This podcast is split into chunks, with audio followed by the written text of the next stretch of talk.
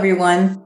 Thank you for tuning in to the Social Work Journal. I'm your host, Deltom, and today we are going to talk about ruminating, not to be confused with rumination disorder, which is in the DSM 5. This is what we use as licensed clinical social workers, psychologists, psychiatrists, counselors They use the DSM 5 to diagnose people. Rumination disorder is actually an eating disorder. If you want to learn more about it and you have access to a DSM 5, you can go to page 332 and they'll tell you about rumination disorder, but that's not what we're talking about. This is not a feeding or eating disorder. Rumination is when you have a thought that is repetitive and it plays in your mind over and over again. So, we're going to talk a little bit today about not only what rumination is, but why people ruminate. What are some of the implications of ruminating? What the research says about rumination? How do people treat rumination? How do people end up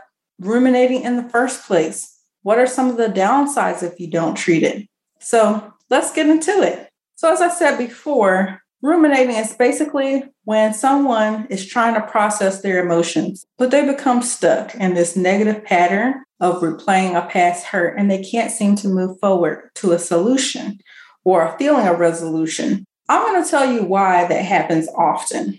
The reason why is because typically when people ruminate, either they went through a terribly painful experience or they went through a traumatic experience. So sometimes you might ruminate because maybe you experienced something that was just so shocking. You know, it could be a situation that involved another person, or it could just be a situation that just came about. For instance, if someone that you don't know very well just comes up to you and offends you, and you're like, whoa, where did that come from? I don't even know this person. That was so odd. This was so bizarre.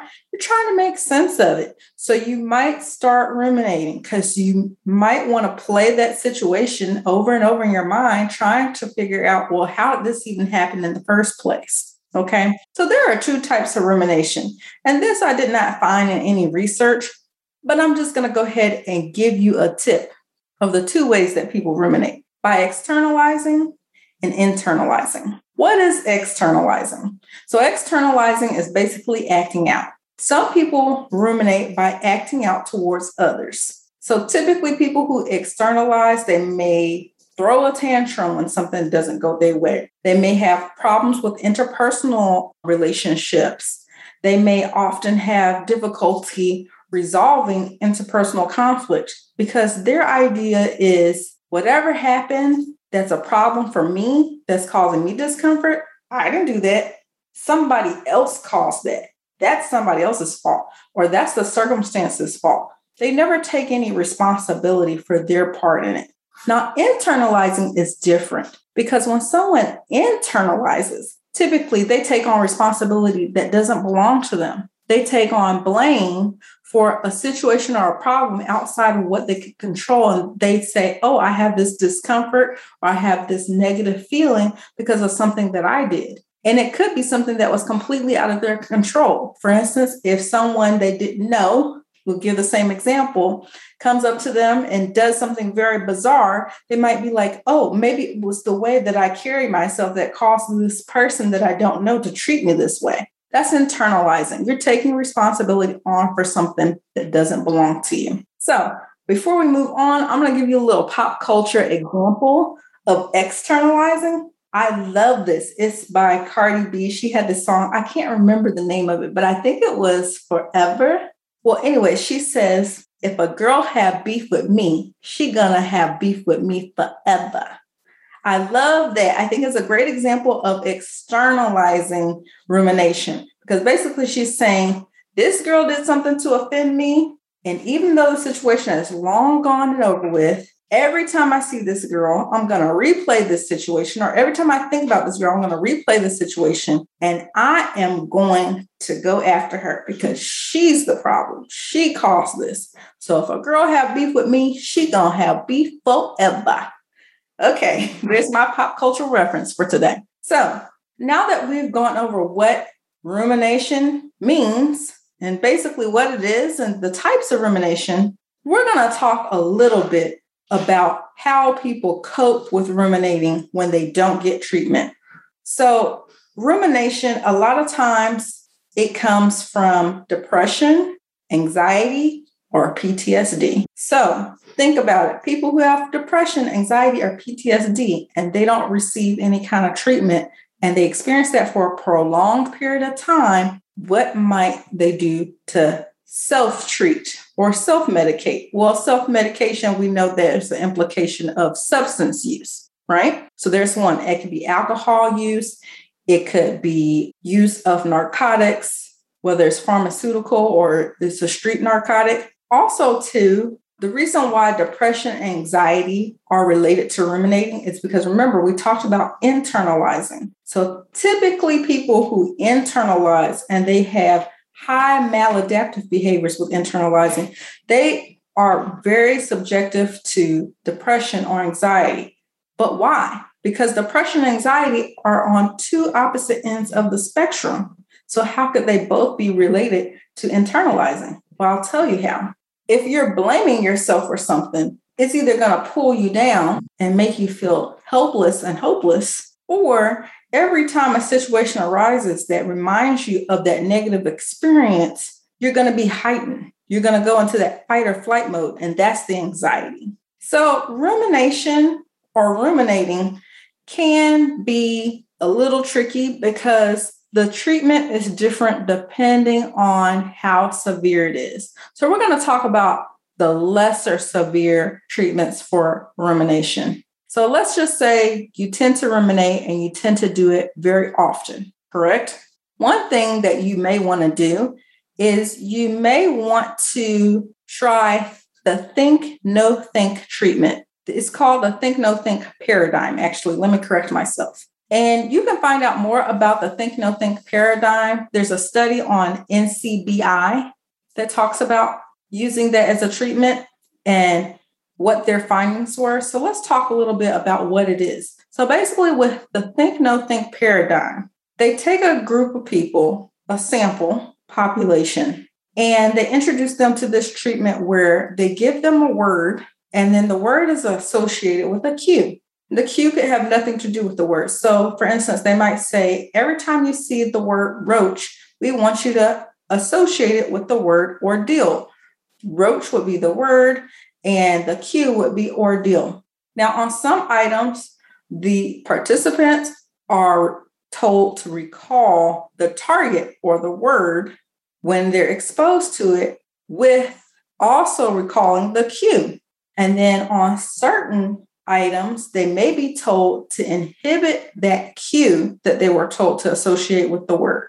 This is a way of training people to suppress certain memories. It's a memory suppression task. Okay. Another treatment that was talked about in this study was the go no go motor inhibition task. So, an example of the go no go test, and actually in the military, they do this training a lot for onboarding soldiers, is you may be given a certain action to perform, like maybe they tell you to press a button. So when you see the cue pop up on the screen, go, you know to press that button. But you might see a cue that pops up on the screen and it says no. And when you see no, it's no go. You don't press that button. And it's the exact same button. So basically, it's kind of the same thing as the think, no, think, but it's not about memory suppression. It's more about gross motor and targeting the ability to turn an action on based off of a cue that you're being given. Now, there was in this study they that they performed, they did do the go no go and a think no think paradigm in conjunction with each other. So they did it together with their sample population. And what they found was think no think is effective. You do need to do many trials of it so that the person becomes accustomed to the memory suppression, but it is effective. But doing think, no, think paradigm in conjunction with the go, no, go test, they didn't really see a big difference by doing that. They didn't see an enhancement by having that motor inhibition along with the memory suppression. So basically, you could just do the think, no, think paradigm, and that will help you learn to train your brain to suppress memories. The article that I'm going to get into a little bit to tell you a little bit more about the function of rumination is called Understanding Depressive Rumination from a Cognitive Science Perspective, the Impaired Disengagement Hypothesis. So, what they found in this article, I mean, I'll post it on my website, www.thesocialworkjournal.com. You just go to the blog page so then you can read more. But I just want to let you know that basically the findings that they found was that the think no think paradigm reduces the frequency of intrusive memories with repetition. So it does work and it does regulate hippocampal activity. So for those of you who are in neuroscience, you know that the hippocampus is a part of the brain that controls a lot of our reactions to certain things that we experience in our environment. And it is related to the fight or flight mode. You can learn more about the hippocampus. I'm not a neuroscientist, I'm a licensed clinical social worker. Albeit there are some licensed clinical social workers that specialize in neuroscience. I am not one of them. Like I said, I'm not an expert, but I am experienced. So I'll just give you the information and you can read it for yourself. So, also in that article, what they found was that it's not that the think no think paradigm does not work it's that sometimes people just revert to ruminating because they found the value in it. So, people, if they feel like it's helpful to replay a situation over and over in their mind, then they may revert back to that behavior just because they're like, hey, well, I think it resolves my issues. Now, mind you, ruminating is different than self disclosure. So, self disclosure may involve you talking about a situation with someone else. And I think they also call this co ruminating. When you talk about a situation with someone else because it was something stressful and you want to process it, but then you go into that problem solving mode and you move on. If you do that, that is totally functional and that is totally fine. But if you get stuck on the problem you can't move from thinking about the problem to how can I resolve this so that I can feel better about it, that's when you know you have a problem. And that's where we get into obsessive ruminating. And obsessive ruminating, a lot of times, is really linked to depression. So, according to Beck's influential cognitive theory, depression is characterized by presence of negative schema, defined as a mental representation of past experiences containing dysfunctional attitudes about the self. So remember depression, and we're talking about how it relates to internalizing. Basically, that's what Beck is saying. He's saying you've got negative schemas in your mind. A lot of times, it's a negative attitude about yourself. And that's why you're experiencing this depression. Well, couple that with the fact that ruminating is your pattern, it's going to really put you into that category of most likely obsessively ruminating. And the same thing goes with anxiety. You know, if you go into fight mode every time you are in a situation that reminds you of something that was very displeasing, you are replaying those negative schemas within yourself. And there's some kind of dysfunctional attitude that you probably have about yourself. And that's why you're becoming anxious. So let's move on.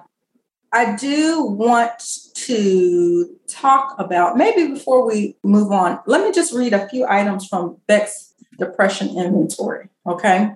So you kind of have an idea what depression looks like. So typically, the Beck's depression inventory is a self report, but usually it's done by survey.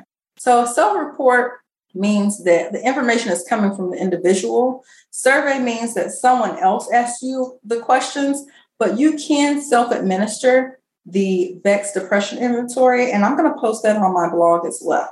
So let's look at item one. Okay. And the scoring is from zero to three. So item one, zero is I do not feel sad. Score one is I feel sad.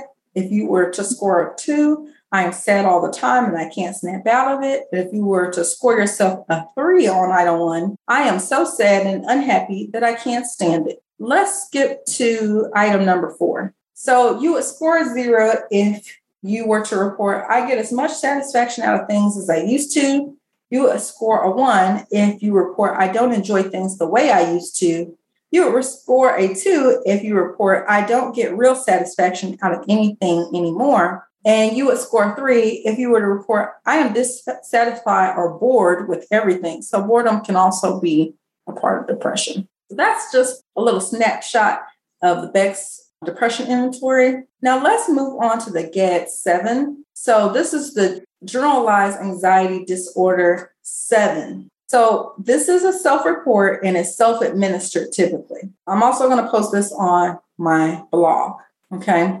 So let's look at one of the items. You can have scores of 5, 10, and 15, right? When you total up all the items. And the range is mild, moderate, and severe anxiety. So some of the items that are on the GAD-7 are feeling nervous, anxious, or on edge, not being able to stop or control, stop or control worrying, worrying too much about different things, trouble relaxing, being so restless that it's hard to sit still, becoming easily annoyed or irritable, feeling afraid as if something awful might happen. So, those are some examples of what is on the GAD. So, what are some of the treatments, the other treatments besides Think No Think paradigm and the Go No Go? Well, typically, cognitive behavioral therapy would be appropriate if you don't ruminate obsessively, but you are impaired in your ability to resolve problems. The reason why cognitive behavioral therapy is useful is because cognitive behavioral therapy is about changing the way that you think or the way that you perceive something to be. Because if you can change the way you think about it, you can change the way you feel, you can change the way you behave. Okay. Now, ruminating or rumination focused cognitive behavioral therapy is a little bit different because in that therapy, they teach you certain activities to help you problem solve they also teach you how to switch your thought process to more productive thoughts by planning activities to avoid rumination, using compassion for yourself and for others. And so that's what makes rumination focus cognitive behavioral therapy, RFCBT, different from cognitive behavioral therapy, which is more generalized. Now, if you have general anxiety disorder, or generalized anxiety disorder.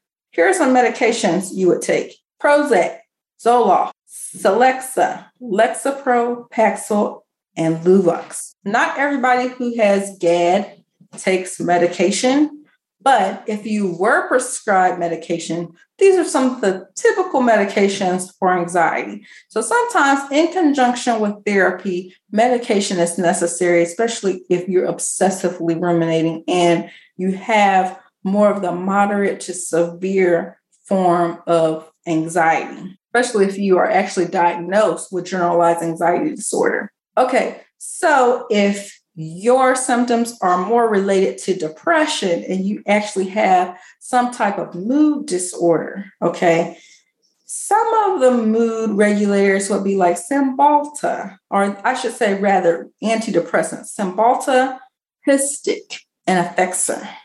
So these are kind of typical for people who have depression and they're more on the severe spectrum of depression where they actually have a diagnosis from the DSM 5. They actually have a disorder. Let me just make sure that I cover everything before I get into my own personal story about ruminating and some things that I did. Just want to make sure that I covered everything. Another thing that I should say is that when people ruminate, the idea is that there is an impaired cognitive process that impairs them from being able to switch from an unproductive thought to a productive thought. And I think that's a good way for us to kind of go into my own personal story of how I've experienced rumination. So, like I said, usually people ruminate about situations that are bizarre or that are highly offensive or that are painful. And once upon a time, not long ago, I went through a painful experience. It was actually at a formal job of mine. I had a coworker, and this person was interesting to say the least. So I had been working with this person for some time, but somehow this coworker started becoming I don't know, intimidated maybe or insecure about some of the work that I was doing for the students that we work with. For those of you who haven't heard my previous podcast, one of the sectors that I do work in is I do work as a school social worker. So let's just say, you know, I'm the school social worker and this person is a teacher. Well, kind of where the problem started was I wrote a goal for a student. And for whatever reason, this really got this teacher in a tizzy. And the teacher was just kind of going on and on. They were ruminating, they were externalizing and ruminating, right?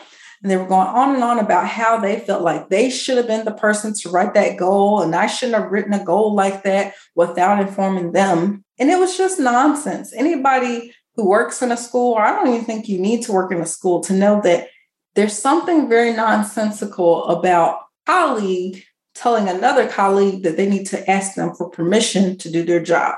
Well, anyways, I could tell that this person was not going to find any type of resolve with me, just talking out with them and working through how I came about making this goal and how we could make this work. So I actually suggested that we have a mediator who was both of our supervisors, and I thought the whole situation was squash. Moving forward, two years later, two years later, okay, now this is truly ruminating and externalizing. I learned that this teacher was still holding a grudge about that goal that I wrote for that student. And so some of the externalizing behaviors that this teacher was engaging in was we had gotten a new social worker and she was slowly but surely trying to kind of get this social worker involved in her personal issue with me. So she started sending this social worker really intimidating emails about the curriculum that we were providing students, saying that our social emotional curriculum was excluding students with certain disabilities. I mean, it was really going too far. She was really sending like a lot of harassing emails. So I decided, I said, you know, I was kind of like the other social worker's mentor because this social worker was new in the field. I said, hey, let's just all meet with administration. Let's talk this out. Let's clarify what our rules are here at the school. And then that way we won't have this confusion. Well, let's just say that didn't go over so well. Normally you would think, oh, that's a great idea. And that's the protocol and that's how you would handle the situation. Well, it didn't go over so well because of what we call work politics. So, unfortunately, at that particular placement that I was at, they were kind of low on certified teachers. And so, administration was not interested in reprimanding or disciplining or redirecting teachers at all. Teachers could basically get away with murder. I don't want to say that they couldn't get away with murder, literally, but they could engage in a lot of inappropriate behaviors and administration would just kind of say you know let's just squash it let's forget about it we know that wasn't their intention and that was kind of the tone of the meeting and i think that unfortunately because there was no resolve and it was such a bizarre situation i ruminated about it I just thought to myself, did I do something wrong? Did I set a bad example for this other social worker? Is there something that I could have done better?